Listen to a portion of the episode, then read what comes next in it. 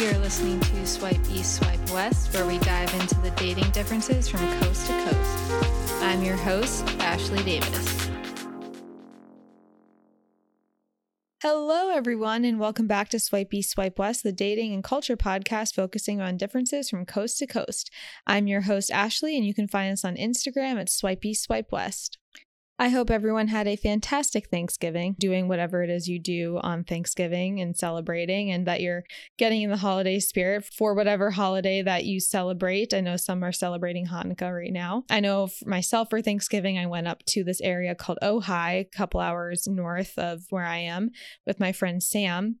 Um, you know, we thought it was going to be this chill, spiritual, meditative place. That's what it's known for. Um, and we get up there and realized it was not that. Um, apparently over the years a lot of you know wealthy la people because it's kind of close to the city and celebrities have traveled up north um, to check it out or buy estates there or farms. Apparently like channing tatum has a farm there turn into like a more expensive like bougier area. Um so i mean we still had a really great time. Like we chatted with all the locals. Like everyone was so super friendly. We did like a wine tasting like met a guy there and we did a wine flight. And then all of a sudden our our glasses just never seemed to be empty even after our wine flight was done and our uh, night escalated from there.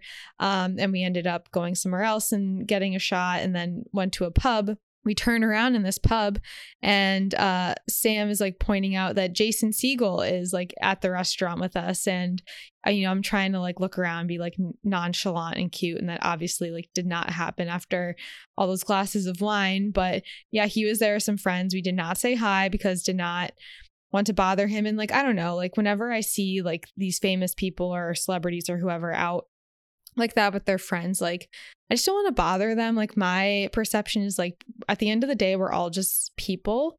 Um and like if i don't know if it was a different environment like a networking event like maybe i would be more prone or if he was like at the bar by himself like maybe i would try to say something cool and probably come off really weird and awkward like i normally am. Um but yeah anyways we just we didn't say anything. And ended up chatting with the bartenders and meeting this really interesting 26 year old, and I'm mentioning the age for the reason, but yeah, his name was Jericho Sky. Like, what a name, honestly. Like, he's Native American and is, the name is real. And I swear he was like a mirage. Like, he was just the most interesting person, like, so serious, like, so smart. Like, I felt immature at age 30, like, talking to him, but like, so super cool, like interesting story, like really outgoing. Like he and my friend were talking, and I was like, I can't even contribute to this. Like I just have nothing to a value to add. So I just kind of sat there drinking my seltzers, chatting with the bar back. Um, so that was that story there. And the trip actually ended with I mean, the next day we went and got lunch at a brewery, and I turn around and then I see a guy from I know from Philly there.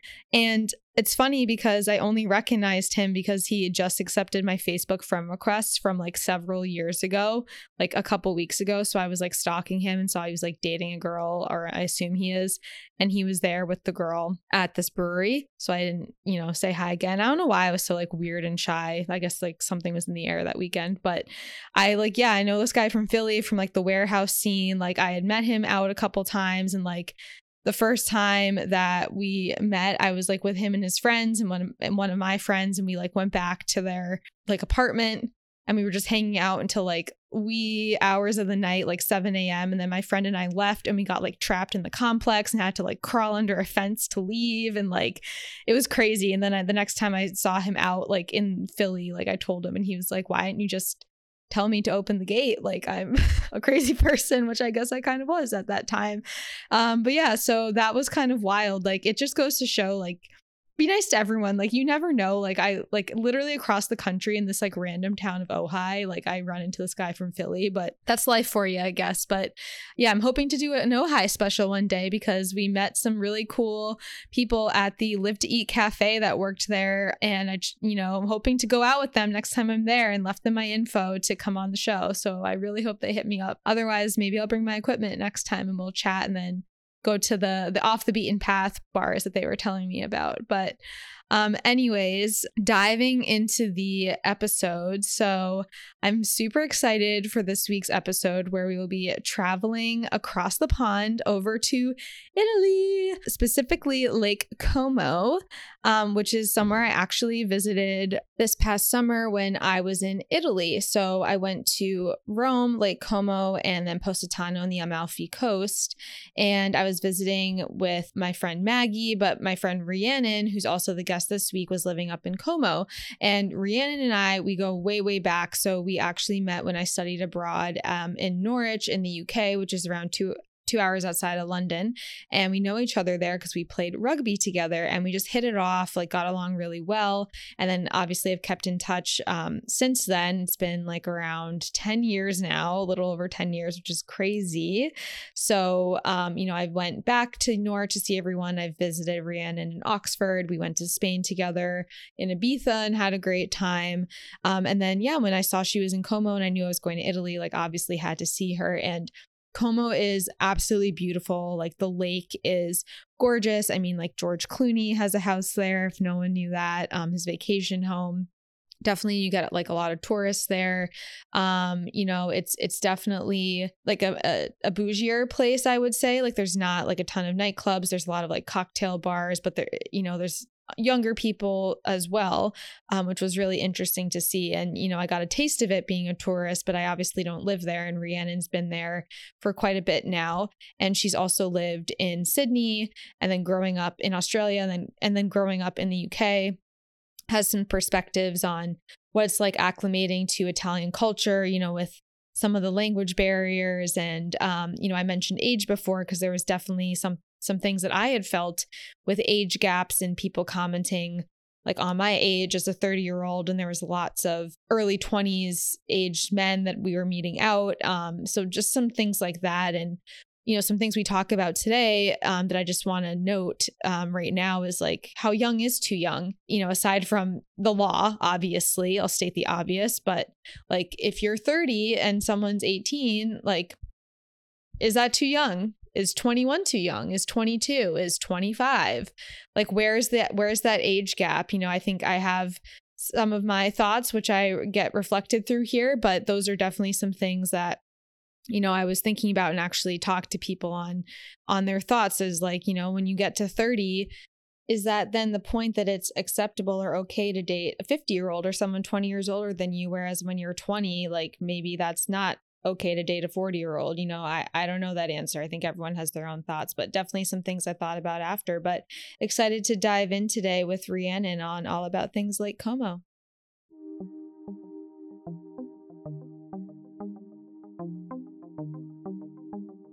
Rhiannon. well, that's the way to kick it off. Ash, oh my gosh, it's so good to be in touch again. How are you? I'm great. How are you? I know it is so early for you right now. Yeah, it's 7 a.m., but that's okay because I'm actually used to running conferences through the night for Asia. So this just gets me out of bed a little earlier. I'm I'm down with that. I'm down with that.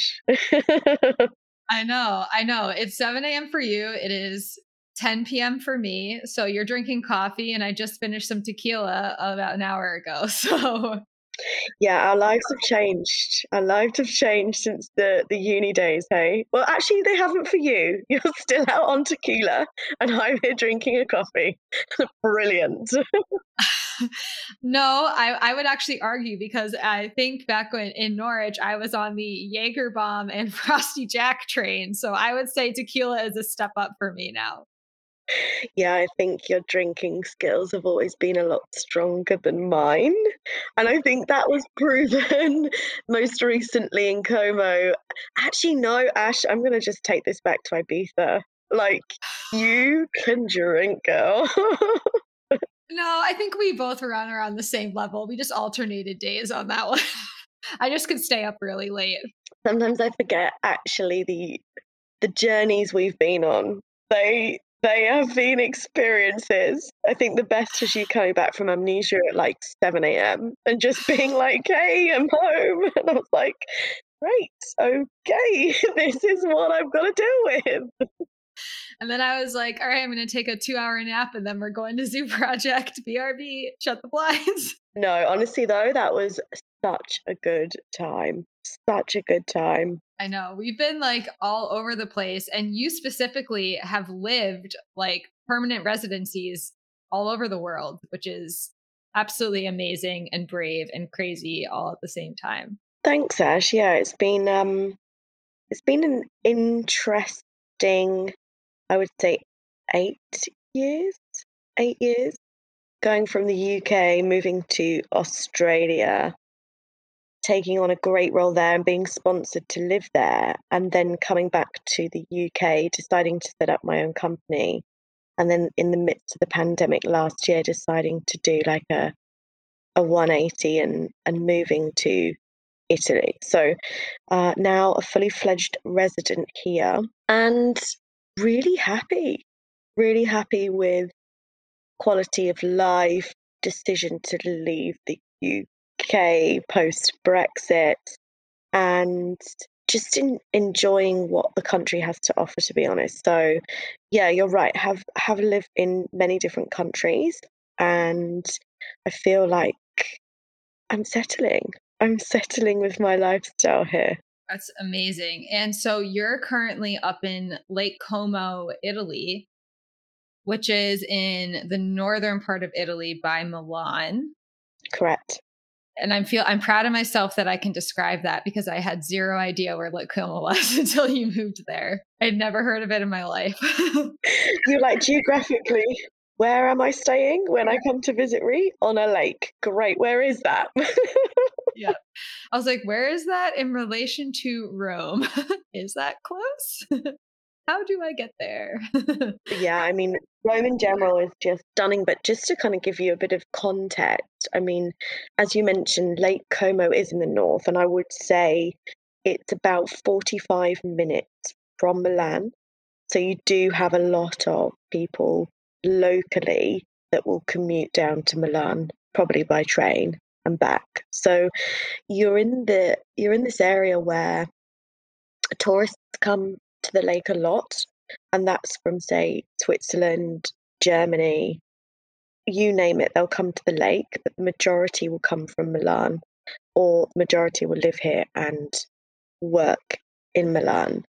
But it's interesting you mentioned in the north because I feel very much like the UK. I don't really want to go off on a tangent, but I kind of want to set the scene here. In the UK, there's very much this like north south divide. And I don't want to generalize, and people may disagree, but you do, you get the southern that may be seen as a little bit more freddo, we say, colder in Italian in their personality, whereas the Northerners are seen to be a lot friendlier. And you have differences in pay and you have differences in quality of life, etc., in the UK, North and South. And then there's an interesting distinction here in Italy. Now, I'm told that I don't know for myself, but I'm told that some people view the southerners in Italy as a lot warmer and a lot friendlier, a lot more relaxed in their approach, take a lot more dolce vita, slower lifestyle down in the south. And the north is seen as colder. That's what I've been told in general. But I don't know. Like, I living here, I think the people in the north are, are warm. So uh, I hope that's the scene for you, Ash. yeah, I mean, I I mean, I've only been to Italy the one time, and you know, I stayed at my friend's apartment in Rome, and we were in Positano, and then I was up staying with you in Como. But I, I mean, I was only there for two weeks, so in all the various places, so I feel like I can't really judge from like the time I was there. But I didn't really notice like that much of a stark contrast between people uh, mm-hmm. that were Italian living there. Mm-hmm. But I definitely didn't feel like in the North anyone was very cold um, to us. But at the same time, I was also with you meeting people. Yeah. that you knew and like your friends and you know things like that so i don't know if maybe that was part of it but i i mean i obviously as you know enjoyed my time there i felt like we had a blast so we did indeed it's interesting because i i mean i'm referring back to a past relationship which i can go into more detail maybe later but i i remember him specifically saying oh my mum has always said like women from the the south just be conscious of the fact that they may be interested in money and they might not just be interested in you. And I was thinking, crikey, that wouldn't even cross my brain at all. But I think money is such an important part of Italy in terms of mafia, in terms of culture, in terms of standard of living. And I was thinking, no, surely not. But in, in my opinion, I think I mean, I've been down to the south. Everybody's lovely, but I wouldn't I wouldn't like split the country, but I think in general it's very much got that overarching view, similar to the UK, that there's that divide, the north and the south. And I understand Milan is a hub, an industry hub, so I get that there may be more money in the region, but I wouldn't say that should determine personalities and that distinction. But hey ho. Wait, so he was saying people in the or women in the South cared more about money than women in the North? In terms of dating. So a woman in the South, just to be conscious of them because they could be after your money. I mean, it's a very one dimensional way of thinking. yeah. And I've learned that now that there may have been some tunnel vision there because I think there's a lot more to a relationship than money, right? And I think I'm the first to say, hey, look, I'm definitely not after your money. It's okay, I run my own business. but I think in general, for a woman to say that about other women, and that's an older woman, that's a, a difference in generation, that makes me think I wonder if that's still seeping into dating in general in Italy. I don't know, but I would be interested to see if there's a pattern that divides dating in the country, that the north stays to the north and the south stays to the south. But I honestly don't know. But it isn't. It was an interesting comment that kind of did make me think. Like, okay, noted. yeah, that's interesting, especially because Lake Como is such a wealthy area that you would think almost the opposite um at least as an outsider or me i guess maybe not if people live there have money that maybe they wouldn't be after your money is maybe his thinking. Yeah that's exactly it. That's exactly it. So i don't want to speak too much for him really but i know from past experience he mentioned he really liked to to date northern european girls so northern in the sense of finnish danish swedish and I found that really interesting. I thought that was brilliant because not only do you expand your understanding and sense of cultural differences, but you're you're setting a benchmark. I mean, like most beautiful women in the world. Yeah, you go for it, mate. That's interesting. I'm wondering, yeah, because I'm wondering to your point if maybe this is very specific to this person versus like most or all of I, I, guess not all, but like majority of northern men, because it seems very specific of what this person maybe was looking for. I think so. Maybe. I think so too. Interesting. I mean, I could see like where, you know, if you're in in the Como area, what you were saying before, like Switzerland's right there. I think you mentioned France, like maybe like some of those women, just because they're the borders right there, they're nearby. But um yeah, I guess interest that's a in- interesting perspective. It is. I think in general, though, when I moved here, I had come out of a serious relationship that that suffered during the pandemic. And so I felt like this is, you know, the right time to maybe try something new and move to a different country and, and take on a new experience. And I don't think I realized when I downloaded a dating app in Italy, I don't think I realized. I mean, I didn't I didn't hold back. I think I'd been here two days and like my match rate was just okay, granted, I was on a bit of a like swipe happy mode, maybe. But my rate my match rate was so high and the the conversation, like it, it really excited me.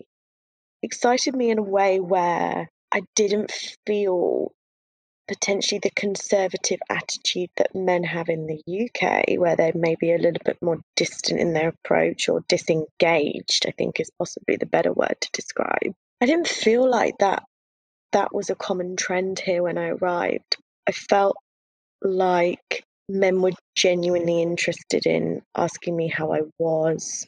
Was I free for an aperitivo or coffee? And they weren't backward in coming forward. You know, there was no chit chat. It's very much, in my opinion, generalization. But here, I didn't suffer from a lack of dates, put it that way. And it didn't take long. That kind of like process in which a conversation turns into, hey, do you want to catch up for a drink? Seamless.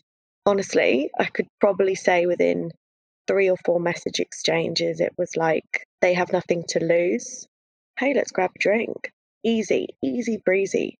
And I enjoyed that. I enjoyed the attention, I enjoyed the process. And I think you can tell quite quickly a type of person based on the amount of messages that they're sending and if it's too intense, which there were. There were messages where it just felt like, you know, it was spiraling out of control. And so it's like, hey, no, actually, I might just park that and not respond. Might come back to that actually. But on the flip, I'm making a direct comparison here, possibly both to Sydney and the UK in terms of dating. But I'd always feel that dates in the UK there had to be an activity involved. It was like, hey, do you fancy going to mini golf? Or like, hey, do you fancy catching up and going bowling? Like very I mean, times have changed, but the the very simplistic approach here in Italy, like let's grab an aperitivo, great, I'm down for that. Whereas I just found in the UK it was heavy.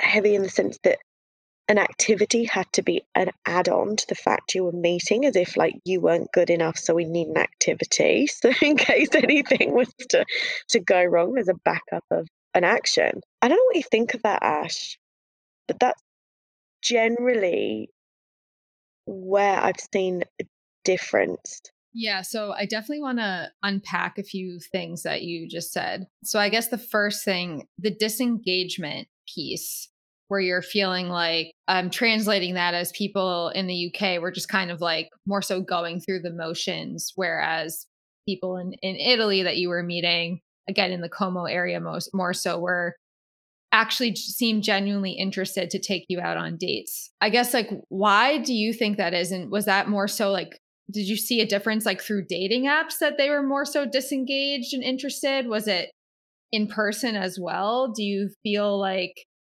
I know I think sometimes and uh, correct me if I'm wrong here, but I feel like sometimes there's all like a perception with British girls as, as, being like like the guys think that they need to like put on more of a show on like how to please them and maybe they're just kind of like getting tired of like doing that all the time and maybe that leads to the disengagement on their end whereas Italians I don't know I, I can't speak as much for Italian girls maybe there's not as much there I don't know that's just my guess but like what do you think about that? Honestly, the Lake Como is quite small. And I think a new girl on the lake who may not be Italian has something different to offer. There's excitement there. I mean, the population is small here. It really, really is. And I don't want to say everybody knows everybody, but it's not a huge city. So I think there was excitement, buzz. The novelty of an English girl arriving on the lake is interesting. I also feel that I've learned a lot from living here as well. The pace of life is slower, but we live for today in Italy. So you enjoy today as today only rather than planning or thinking of tomorrow. And hence the reason why you know lunches take two or three hours and so do aperitivos like it's very much enjoy the moment.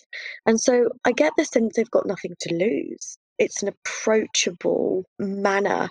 And i didn't feel any disengagement at all even on the date it's very much like let's enjoy the drink and the food and the company.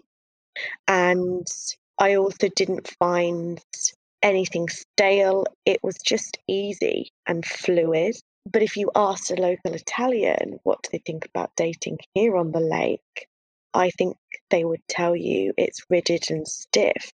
And also the market's concentrated. So they're not, you know, they're not matching with anybody new anymore. So I think it's a novelty at the time. I think London, Sydney, Oxfordshire, I get the sense that a lot of people are in their in their own zone, in their own mind, focused on their own insecurities, but also I'm not so sure it's a less con- concentrated market. I think it's more concentrated. And so I think it can be overwhelming and I think it can also lead to fatigue. People are like, can't really be bothered. Like, how do you I mean, this is a this is possibly a whole different topic of conversation. But how do you build that connection digitally? How do you? And I think that's that's a major, major barrier to, to entry in, in any country, if I'm honest with you. For me, I'm very old fashioned. I don't think you can remove that human touch point. And I wonder in the likes of London and in other cities, are we there? Are we at that point where it's like, well, what have you got that you can offer me that's going to get me engaged from the start? I mean, what most people within 45 seconds are engaged or disengaged. That's just from work. I'm just going to use that stat. But in general, as a consumer, I think you're either hooked or you're not within 45 seconds of a product. This is still a product. Like you're you're window shopping, right? And so if you're not engaged, what are you going to add on? What's your selling point as an add-on? And it's like, oh, oh, I better add on the cinema, or I better add on bowling, or I better add on like you know a three-course meal. Da da da. No, no, I'm not down for that. Like, come as you are. Let's have a conversation, and I think that's what was really refreshing about about moving here. Uh, yeah, I was about to say while you were talking, I think you answered your own your own question about why they're in putting on the show.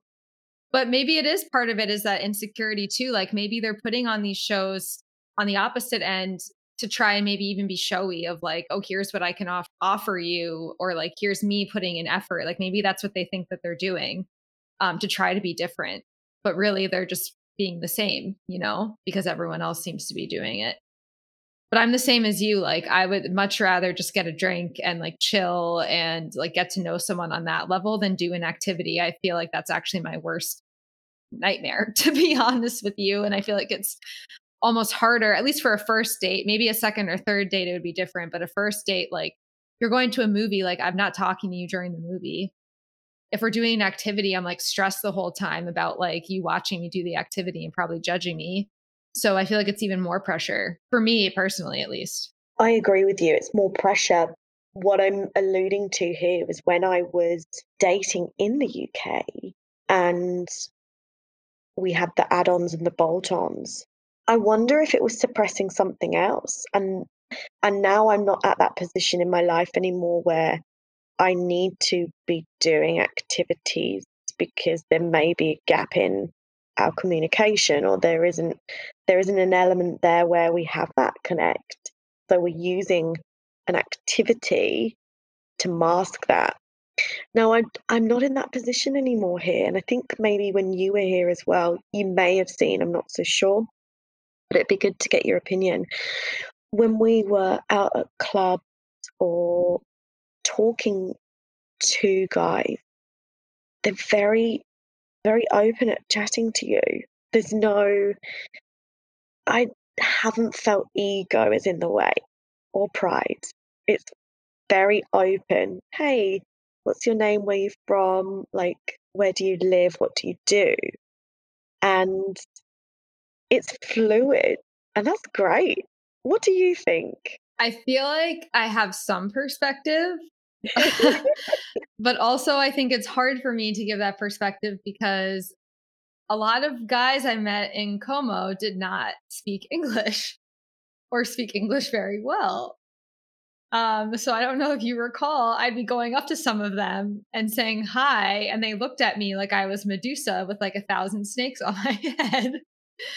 Um, yeah, I think you're having some flashbacks, so I won't repeat some other things. But um, so I think that was like another thing because I know we'll get in. We can get into this later too, but I know you had to learn Italian when you moved there because I know as well. I mean, part of that was on your if you wanted to as well too, but like I could not imagine living there not speaking Italian. But I mean, people definitely approached me, but once they found out I didn't speak Italian. I know that was an issue in some ways, but in other ways, yeah, they're like, oh, here, have whatever. For some people, it wasn't an issue, but also my age was an issue for some other people because at least when we were in the club, it was a much younger crowd. And some, you know, some of them did, um, the guys did not care. But some guys, when I said I was 30, had a heart attack and would like walk away. So that was interesting too. That is interesting. And I'm actually really glad you've mentioned that because that's a big topic of conversation for me, anyway, in Italy. Now, the reason I mention this is because age is a big thing here. What I mean by that is you are typically, and it's still very traditional, you typically date somebody your age and and so you're you're always asked your age, always, and you're referred to your age by the year. So if somebody says, uh, quanti anni how many years do you have? I would say 1990, or I'd say novanta, 90. So you talk about yourself in the year you were born, and you're judged. You're 100% judged. So I can totally allude to what you said there about those that were like, no, you're too old. But it's true, they will date somebody their age, give or take, and that may only be give or take one or two years. And that's on both sides of the, the coin, male or female. There is not there's no divergence from that. It literally is you will date somebody your age and you're kind of put in a box. I'm totally against it. Totally. In my mind, I'm very much like if you've got a connection, you get on, and there's chemistry, but you may be four, five, six, seven years older or younger, let's just try it. Like I'm down for that. Whereas here, it's that's still a very traditional model. Now, I will come to the flip, and the flip is exactly what you have experienced. There will be, and there is, a younger generation of guys that are out I don't know if it's a fantasy, but they are out to date an older woman. They're out. They're down for it. They're out for it. Four, five, six, seven, eight, nine, ten years. They're down for that. And they totally put themselves in another box. And I'm not putting them in a box, they put themselves in another box. And that's a thing. That's actually a thing. Okay, so two questions on that. One, why why is this age thing a thing? And two is is are the this new generation of men, which I approve of, also, mm. um, mm. is that causing any issues with like their parents or any maybe someone of another generation that didn't grow up that way? To your first point, I think the traditions in Italian way of life, you know, you went to school together, you grew up together, you, or your nonna or your nonna knows nonna knows that person that knows that person that knows your son's daughter, and so that brings you together, and so you keep that age gap limited. Ultimately, that seems to still be a, a common way to meet people. I should explain myself better actually. That here in Italy, I've also been um, exposed to a lot of introductions, and that's a lovely, you know, not have you got have I got any friends that I could intro you to? Very much like I'd like to present you to. I'd like you to present you to, and so that opens up a whole nother world aside from the online dating or just hey I think, you know, you may get on with a friend. It's very much like I'm going to expose you to all these people, and then you have a catalogue of who you want to socialize with and carry on meeting. That's phenomenal. And that we don't have in the UK. Yeah, okay, we may have friend intros. We definitely don't have the amount of exposure of like, oh, I know this person that I'm going to intro you to, etc., etc. Now, that's where you keep that age differentiation gap really small. Not always. I have been asked on a number of occasions. Oh, I've got a friend who's 45. Actually, I think he was 42. Do you want to be intro to him? Then I was a bit like, mm, mm, not, not so sure, not so sure. that takes me into a whole other category. So I think just going back to the age issue, and it is an issue because I don't feel we should be carrying along that traditional path anymore. I think it's still a tradition, and I don't think we've broken that barrier. Those that are, and this is typically men wanting to date an older woman, those that are willing to do so, as I mentioned, I don't know if it's a fantasy, I don't know if it's out of the box, or it's one of those challenges that boosts ego. I don't know how much longevity is in that in terms of a you know a dating going to a relationship. I don't know what that looks like here, but I do know that it it it is a thing and it, it is common. It's interesting to me too that it's a guy wanting to date an older woman and not an older man with a younger woman.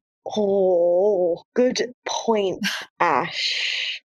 Good point. Now, I can't I can't talk to that tune because I actually don't know. But if you were to to maybe go into Monaco, Monte Carlo, I think, and I know we're we're talking about a completely different area now, but you you may see that. You may see an older man definitely dating a younger woman. But I would stipulate there's definitely money involved there. And so I'm I'm not sure it's based on chemistry, connection, passion, or intimacy. I don't know. Don't know. But I think you would be naive to think there wasn't some another motive. Have I left you speechless? well, my ego's a little bit hurt. No, I'm just kidding.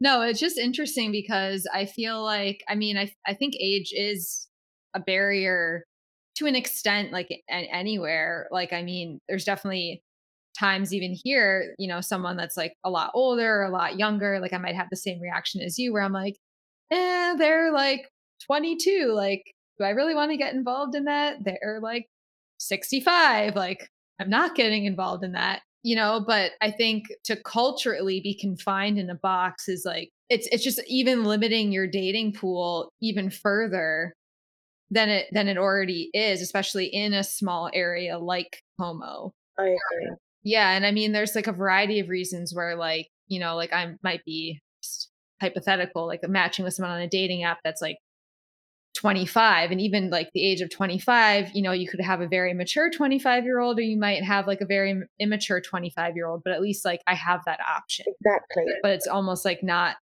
having that there so it's that's just it's just a very interesting um concept to me. But i also think that ego ego definitely plays a part in in online dating in in my opinion. I've definitely witnessed that in in sydney specifically in new south wales actually that it's it's all about who you are what you look like what your job is. Very self-involved dating with a lot of insecurities in my opinion. And then on the flip, you've got the rat race of London, people trying to hold down a job, socialize, also date, but not really sure where they're going.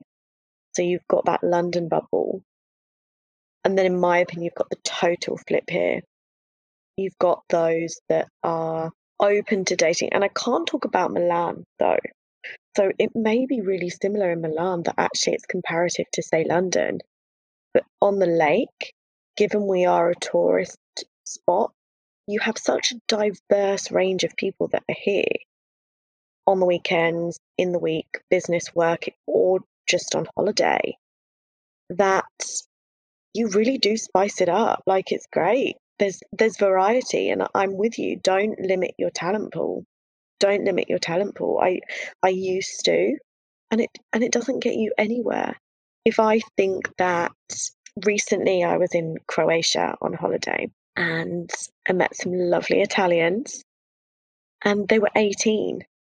Okay, yes, given I'm 31, okay. Like I'm not going to marry these, these guys. It's true. I'm just I'm setting the scene, but super friendly, southern, southern, and friendly, open, confident, willing to communicate and chat.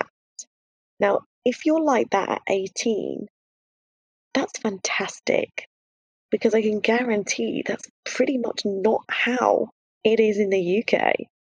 And I love exposing myself to that sounds awful to these conversations.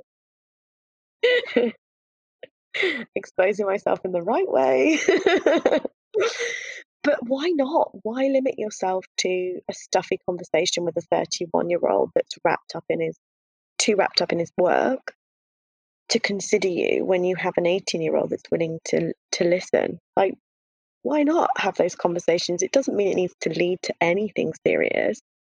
It's just opening up a potential friendship. And I used to be very narrow minded and always used to think that these sites were very much for like your next relationship, and they're not. They're about building your network, in my opinion yeah again like age like like i said before like there's definitely different levels within an age. Like you could have someone your same age that acts one way and someone who acts like you would expect a typical 18 year old to act but that doesn't mean like you can't have like a, a friendship with someone and not even rom- romantic so i definitely hear you on that i'm just trying i'm just picturing you with these like 18 year olds and i'm like they're heaps fun they're heaps fun like when you get it when you get on with somebody or a group of people why why prohibit that from carrying on? Yeah, well, and I guess it's different in Europe because you can drink at 18. Yeah. Like you can't drink here.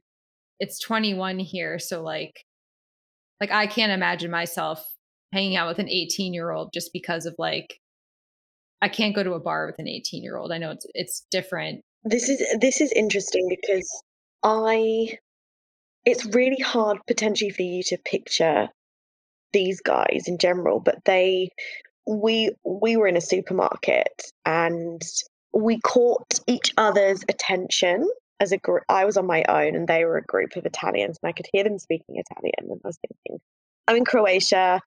I'm here having a lovely time where I'm in this supermarket.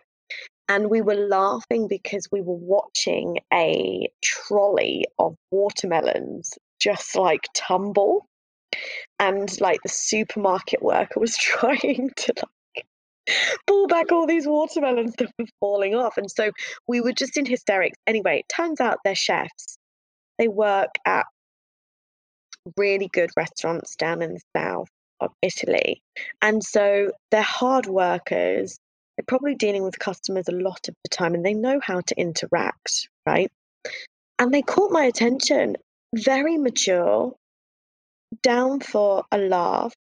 And so, in my head, if you typically think of an 18 year old in the UK, there is no way I would socialize with an 18 year old. But the power you have here in Italy is that it's an inclusive culture. You you want to build your network because you want to carry that forward, that openness, that positivity forward in life. And so hey, you know, if I'm down in near Sorrento and we fancy an apre, let's catch up. And hey, if you're up here in Milan, let's catch up again. Like, this is harmless. And I think, yes, we need to set boundaries, but let's carry on building connections because these dating platforms are are one element. They're not the sole element that's going to bind people going forward and i think i used to get very lost in that thinking this is my only means of meeting people and now actually being more open to hey ciao in the street having conversations that may lead to something else why not why not? And I know that takes confidence, but I think the beauty of living here is the openness of that culture, that willingness to meet, to greet, to open up communication, whereas I've never been experienced or exposed to that, excuse me, in any other country like I have here. I don't know about you, Ash. Yeah, so I think with that, it definitely has has varied. I mean, the US is massive and each city and state is completely different and that's like the whole point of of this podcast is is that so like you might get more openness in like for me in my opinion is i think philly is a lot more open than like la in general as a culture yeah if i'm walking down the street in philly will someone say hi to me probably not if i'm walking down the street where i live in la someone might say hi to me do they mean it? Probably not. but if I'm out like at a but if I'm out at like a bar and I'm meeting people, am I more likely to actually make a connection and see someone again in Philly? Yes. And is that going to happen to me in LA? No. So there's like a saying um, that floats around sometimes that people on the East Coast are are not nice, but they're kind, and people on the West Coast are nice but not kind. Okay and I kind of pick up on that. So, like, for example, if you're in New York, someone might say, shut up, ass. But if you're walking in a taxi's coming to, about to hit you, that same person, they'll like save your life type of thing. Okay. If you're out in LA, someone might say like, "Oh my god, I love your shirt," and then turn around and be pull a Regina George and be like, "That's the ugliest shirt I've ever seen." Oh, 100%. 100%. Not and again, that that's a, very much a generalization. Like I've obviously like have friends here and I would not have friends that in LA like that act like that. And I'm sure there's people on in New York or Philly or wherever else that have similar traits to what I just described in LA for sure. But that's like overall experience for me is like that's kind of in general what I I would agree with you. I think you've hit the nail on the head and your uh, your definition there your personal definition is exactly what I have experienced when I have visited LA. It's the Freddo character again, like it's very much like one thing to your face, but maybe something behind your back, or just being seen to be engaging, but actually just not interested. And I think I have, I'm very much of the impression everywhere I've been apart from LA, men in general will say it how it is in America. Like, you know, you're hot, you're beautiful, wow, you look great, or, you know, I've I've always had that in America. I think that's an element that needs to be that needs we need that over in Europe. I don't think we have that. The honesty, the transparency of, of calling a spade a spade you know, if a guy looks great, tell him. If a girl looks great, tell them. Communication. Let's not kind of like suppress this. There's no need. I think the more open we are, the more the world would be a, a kinder place, right? There's no need for fakeness. Just don't say anything. But I, I do feel that Americans can be honest. I've never dated an American, but just going out and being on the receiving end of compliments, it's nice. It's nice. I just, I think I would struggle living in LA with it being quite a competitive, materialistic's not the right word I'm looking for, but it's very aesthetic based, in my opinion. Where you live, what you do, what your job is, what you look like what are you doing to enhance that daily? Like, to me, that's a pressure I could not deal with. So, me and my little bubble in Como, I'm quite happy being like the the only English in the village, and like you do really well, Ash, because I there's it's not something I could sustain. I don't think I'm resilient enough for the the LA world and looking my best all the time and being my best and you know not not not really down for that. I mean, I don't do either of those things. I shit half the time. I like I'm only wearing some makeup on my face because I was out getting drinks with my friends before this. Um, I'm normally in like sweatpants with unwashed hair. Like I look like awful. yeah, but you don't. That's why we're friends. But you don't. This is the thing. You you have to. I've learned. Gosh, I I hate to sound this because I don't want it to sound patronizing. I hate to say this because I don't want it to sound patronizing. But at 31, I really don't give. I don't give a fuck. I'm sorry, but I just don't. I've got to the point now where this is me. You don't like it? That's okay. I can't change that. I can't. Like, I can't take back all the years. I can't take back the fact that I don't like wearing as much makeup anymore and I enjoy different things to what I used to when I was younger and I might not be the most exciting person in the world, and I might not be able to offer you all those activities that I mentioned earlier about the bolt ons, but I'm just me. So that should be enough because it's enough for me. And I don't know what it's like for you dating in terms of going on date in America. But I think that communication and that conversation that's got to be the staple, the core element, in my opinion. What do you think? Yeah, I think again, it, it just depends on where you are and who you're dating. Because in LA, like you just said, it's very like aesthetic focused place and it's very surface level. Yeah. I and I haven't even gone on like that many dates here either. Like I've been on a couple but not a ton because, you know, I kind of get the same thing as you. Like, you know, I message maybe some people on the apps. They don't seem that engaged.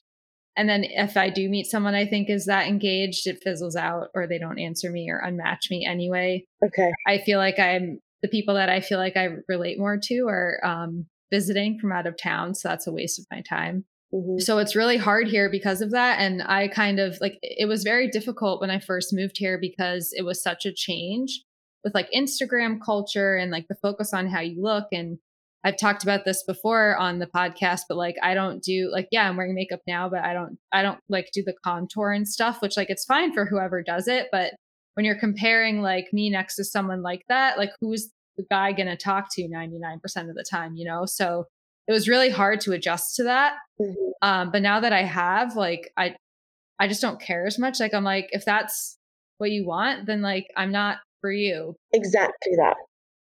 But that's not your that's not your problem. That's a wider problem. It's interesting.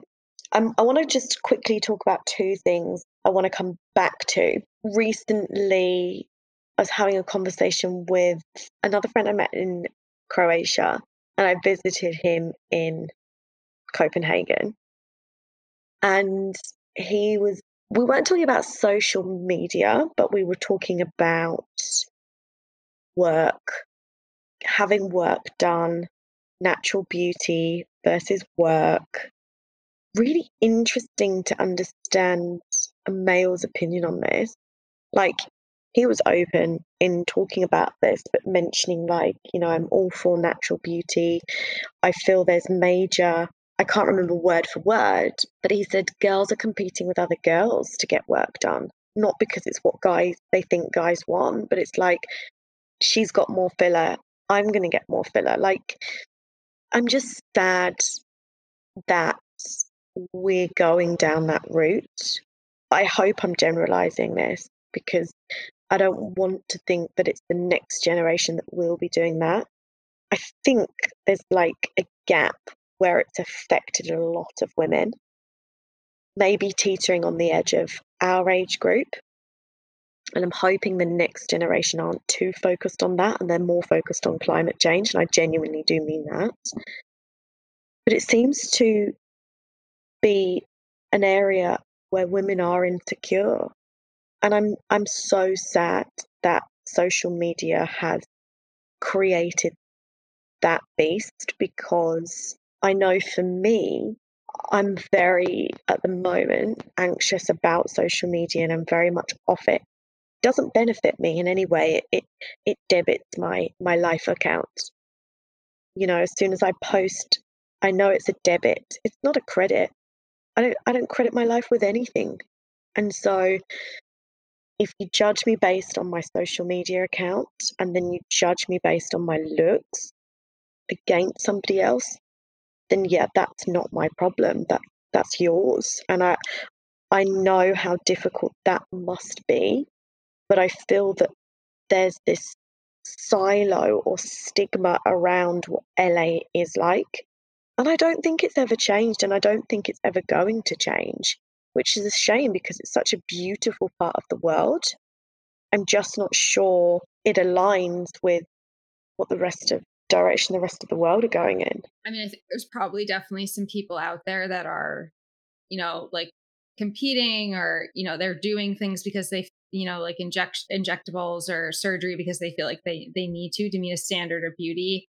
I think there's also some people that are doing it just because they want to or they think that, you know, for them like that it just makes them feel better. So I think I think there's there's definitely different perspectives of like like I get Botox because I don't like I don't like the wrinkles, so I do it just because it makes me feel better. You know what I mean? So like, I think there's differences in like why people might do things, but I, I I mean, yeah, I think you know, I think also a part of the problem is how people are using social media and why. Because like Instagram, like when that first came out, you know, like I used to post a photo of like my Dunkin' Donuts coffee or like, here's my cat. Love it. But now it's, you know, it's just changed into like, here's me with Facetune. And like, I know even like there's been, I mean, it is. And like, I know there's like reels now that people post um, or TikToks or whatever. And it's like even girls showing like, hey, here's social media and how it's fake. And here's before and after of me editing my photos. And some of them are like drastic. And I'm kind of like, if you're showing this and like, why are you editing your photos? Like, in inject, you know, like, I don't know, like, cause, you know, I do some of the filter stuff. Like, I won't lie, like, you know, like I lighten my photo or whatever, but I don't, I don't even know how to use Facetune. I didn't even know it existed until I was with an influencer last year and saw her using it. And I was like, what? Like, I'm just lazy, to be honest. So, no, you're not lazy, you're raw. And I think unless somebody takes the time to understand you, it it's pointless. And so as great as it, as these platforms are to build connections, that's not the human touch and that's not going to be sustainable in the long run. It's just not. However many times you use Facetune, like going into your 50s and if you're still using it, like come on, girl, let's Men don't do it, so why women? Like we're uh competing uh, for, against ourselves for no reason because it's not it looks will will always fade. I think the only thing that doesn't change on a body are the eyes. So like come on stop. I actually actually yeah. can i just come back to one element that i did want to cover off and that's the language barrier here in italy which we didn't cover. Now moving here and not speaking a word of italian super, super difficult. And given that my work is solely in English, trying to hold down a job and learn Italian, really difficult. Now, my ex boyfriend, Italian ex boyfriend, only spoke to me in English, even when I was learning Italian and speaking to him in Italian, he would only speak back to me in English. So I went to my Italian tutor and I said, I'm learning Italian because I've got an Italian boyfriend and you know it's really important in our relationship, etc. etc. I said, but I've got a problem. He only speaks back to me in English. And my tutor said, it's really common. it's really common that the other partner, the native speaking partner, won't speak to you in their language. I said, but I'm losing a fighting battle.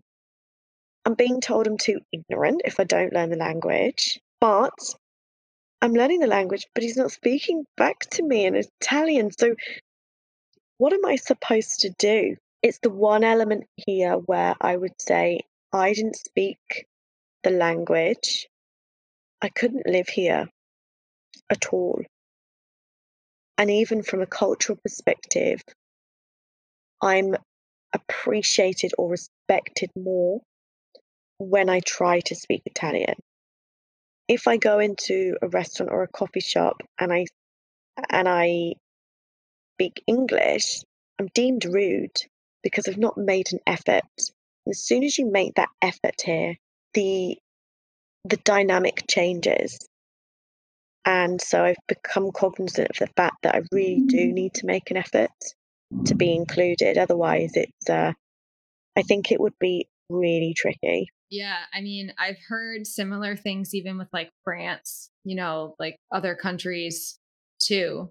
So, I mean, that make, that makes sense. Like, I'm, I feel like people have that sentiment in, in many countries, like even in America, perfect example you know so i i definitely could see that i i mean i couldn't i even struggle like with how many years i took spanish growing up like i can barely still speak a word of spanish so i can't even imagine like moving to a new country now not knowing the language and trying to learn it and then let alone date and acclimate to the culture with with that too so it's been a learning curve and it's one that i'm still definitely embracing and I think I've got a lot to learn. I just, sorry, I have one other element I want to touch on really quickly.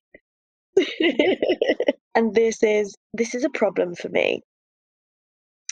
And it's an element of the Italian culture which hasn't changed. And that's Italian men still living at home into I don't want to put a number on it, but definitely into their early 30s.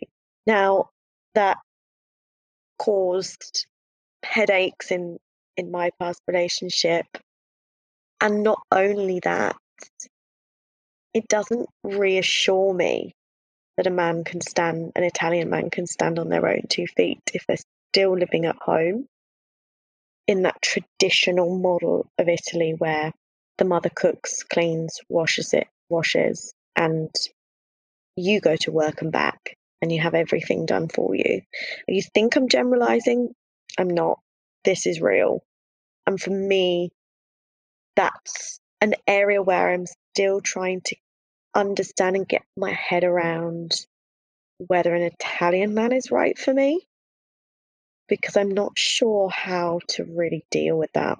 Can you walk me through like why and is there an exception to the rule of where someone would be move, like not living at home at, at that point? I think typically, yeah, to, the, to your latter point, you wouldn't be living at home if you're at uni. So, for instance, if you're at university in Turin and your family lives in Milan, or equally, if you're at university in Monza or you take a job in a different area, okay, maybe you're sharing an apartment, but the likelihood of you having your own apartment as a male at my age and being Italian is slim. I don't want to generalize to say those that are living in Milan because that's an industry, you know, that's a, that's a hub. But in for the rest of Lombardia, that's really, really common that you do still live at home. And the reason I have struggled understanding or coming to terms with that is because mum still rules the roost. Mum is boss. So, you know, home for dinner at this time. And it's mum it's mum's rules. It's mum's rules. Until you meet your future wife, it's mum's rules. And once again, it's not my opinion, that is how it is. And so it's very difficult to sustain a relationship if one, you're not introduced to mum, and two, if you're trying to build a future, you know, it's like, well, I don't want to to compete because behind every good man is a very strong woman. So clearly you've been raised really well, but I'm not going to compete with mum. So where does that leave you? That kind of leaves you in this empty void of being like, well, I'm just going to be on the side until you decide this is, is or isn't something. And so typically, where do you stay? If I take myself as one example, foreigner living in Como, have my own apartment, right? But you still live at home with mum. Like ultimately, the only place where you can come is here because I can't come to your house if mum's there unless you've introduced me to mum and you're happy. And then, even then, am I staying at yours or not? So it, it does put pressure, I think, on a relationship here. So, yeah, I was going to ask do most Italian women not live at home then? Is it just the men? No, this is the, this is interesting. And so I've had this conversation with my ex-boyfriend and it's the same for women, they still live at home. What? So where do you guys get it on? Yeah, that's what that's where my head was going. And that was a genuine question of mine. And and the responses I have had are typically not a response I want, like in the car, in the bush. And it's like, mm, well, great, because that's not a relationship, in my opinion. That's like what someone would do in high school. yeah, and so I think that's the that's the major disconnect that we're finding here in this country is that at what age can you start to build a relationship where you don't have to act like you're in high school anymore? Yeah, because you're basically at that point living at home until you're married. Exactly. So, really, you prevent yourself from building something solid because you confine yourself until you're in your 30s to something you confine yourself and you and i think you limit yourself. But it's like this fear factor where they don't they just don't consider it so it it is the norm. And that doesn't sit right with me. I mean i guess you'll save a lot of money for your potential house together but yeah that's i can't imagine doing that. That's insane to me. Yeah, you might save a lot of money, but you you I think you confine yourself because unless you've lived with somebody, you're setting yourself up for a big fail here. A big fail if if things don't work out. So that's one element here I've really still not got my head around at all. And so I guess I'm still thinking out loud about dating Italian men and maybe venturing into Switzerland. I mean, at least it's close by. Yeah, it's literally 11 minute drive, Ash. So it's not something I've done yet. Like I'm off the apps. I'm just not I'm an I'm an old school I don't know. I'm an old school data in the sense that I think these things should happen organically. And I just don't think the I just don't think the apps are for me. And I don't get buzz. I've had a couple of good relationships that have lasted over a couple of years on them, but I don't think there's longevity. And I'm not sure it's been based off the right connection with the right similar interests. And so I guess I'm very much in the mindset where I think, watch this space. If something's meant to be and we we've met organically, then let it be. But I I don't think putting myself out there with my face tune on on the apps and showing myself to be something I'm not. Like my my pro my bio of I'm going to try and sell myself in 300 words on a dating app Jesus, if I if I've got to that point, in my opinion, I think I'm pretty screwed in life. But that's just my opinion. yeah, I mean, I, I've some friends that have had great success on the apps, but I I'm in the same boat as you, and I I just haven't. So I'm also an old school dater, so I feel you on that. I have one more question if you have time. I always have time for you.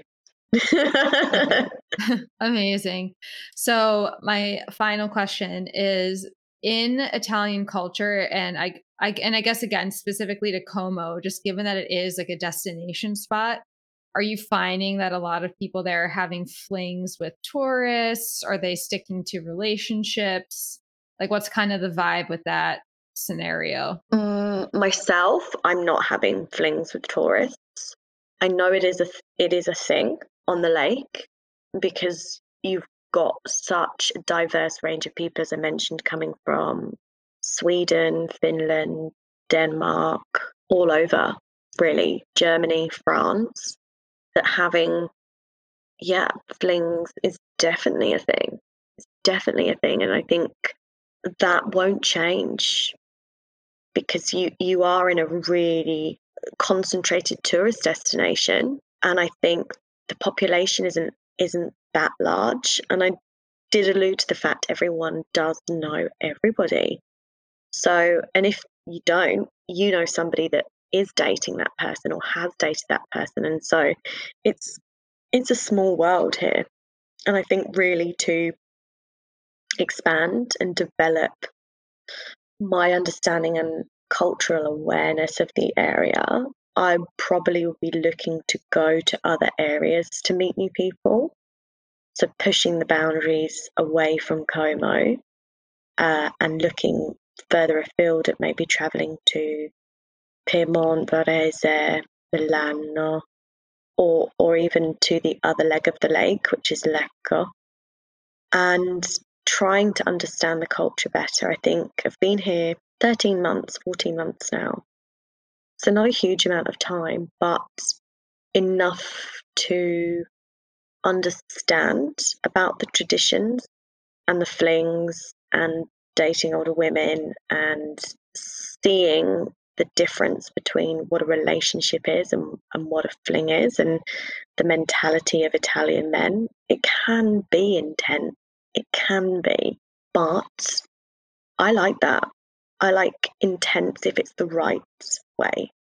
You know, I, I like that simpatica, we say, or simpatica, which means the elements where somebody's really sympathetic and they care and it's like a constant nurturing. I love that. Like I, I wouldn't say no. It's great.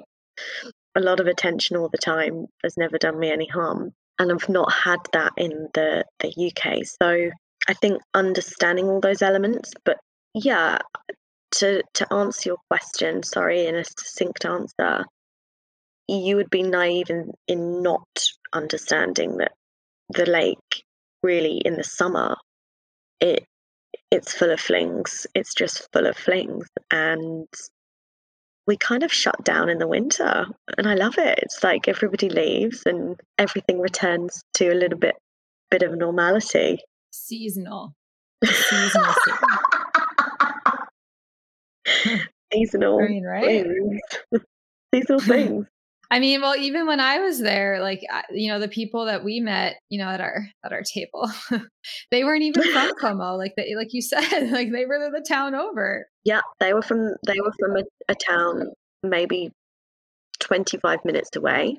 And actually, I'm still in contact with them, and so like I I would like to maybe hang out with them. I'm serious. I know it's like, great. Nice guys, nice guys, but yeah. I think given I will just add this as my final point. Nightclubs have only just started to reopen here. And I think going to these places does fuel connection. I really do think it does. I still think, I'm not sure you can have a great conversation, but you can work out if there's a connection. So, and I'm not saying it just has to be physical, but getting chatting to somebody in a nightclub great. So I know in the summer we were at outdoor nightclubs, and I'm just we're just waiting for that moment here for things to reopen. And I think when they do, I would like to think that people are intent on having those conversations and understanding how people and relating to how people have been affected in the pandemic and understanding one another. I think it, if anything, the pandemic taught me how to be a little bit more empathetic and so and approachable so that going into a nightclub, yeah, it's great to dance. And actually, I'm going out clubbing tonight. Woohoo. But yeah, dancing with friends is great. But if you catch my eye and you want to chat, yeah, let's go for it. Like, why not? Yeah. Well, I mean, even Como in itself, it's it's not really a nightclub city, right? Like there was like, you know, that one I don't know if there's others that maybe were close to your point, but it was a lot more like bars, like sitting. And so I feel like it lends itself to that as a city in general, also. I agree with you. It lends itself to the calmer approach to socializing. So, more wine bars, cocktail bars, slower pace. I wouldn't say it's an older demographic, but I definitely think it does lend itself to having conversations. I mean, don't get me wrong, there's that one trashy nightclub where you stick to the floor, and that's cool.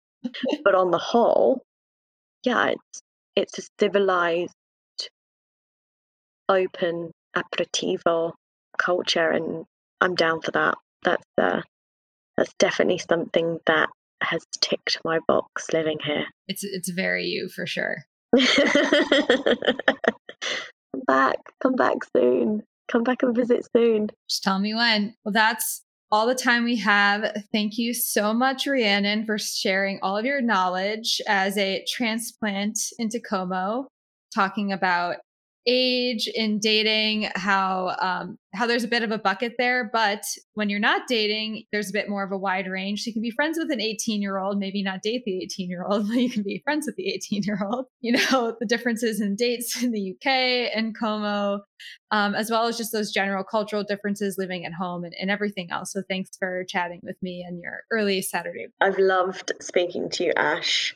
So let's do this again sometime. For sure. Have an amazing day. Thank you, you too. Ciao. Ciao, ciao, ciao.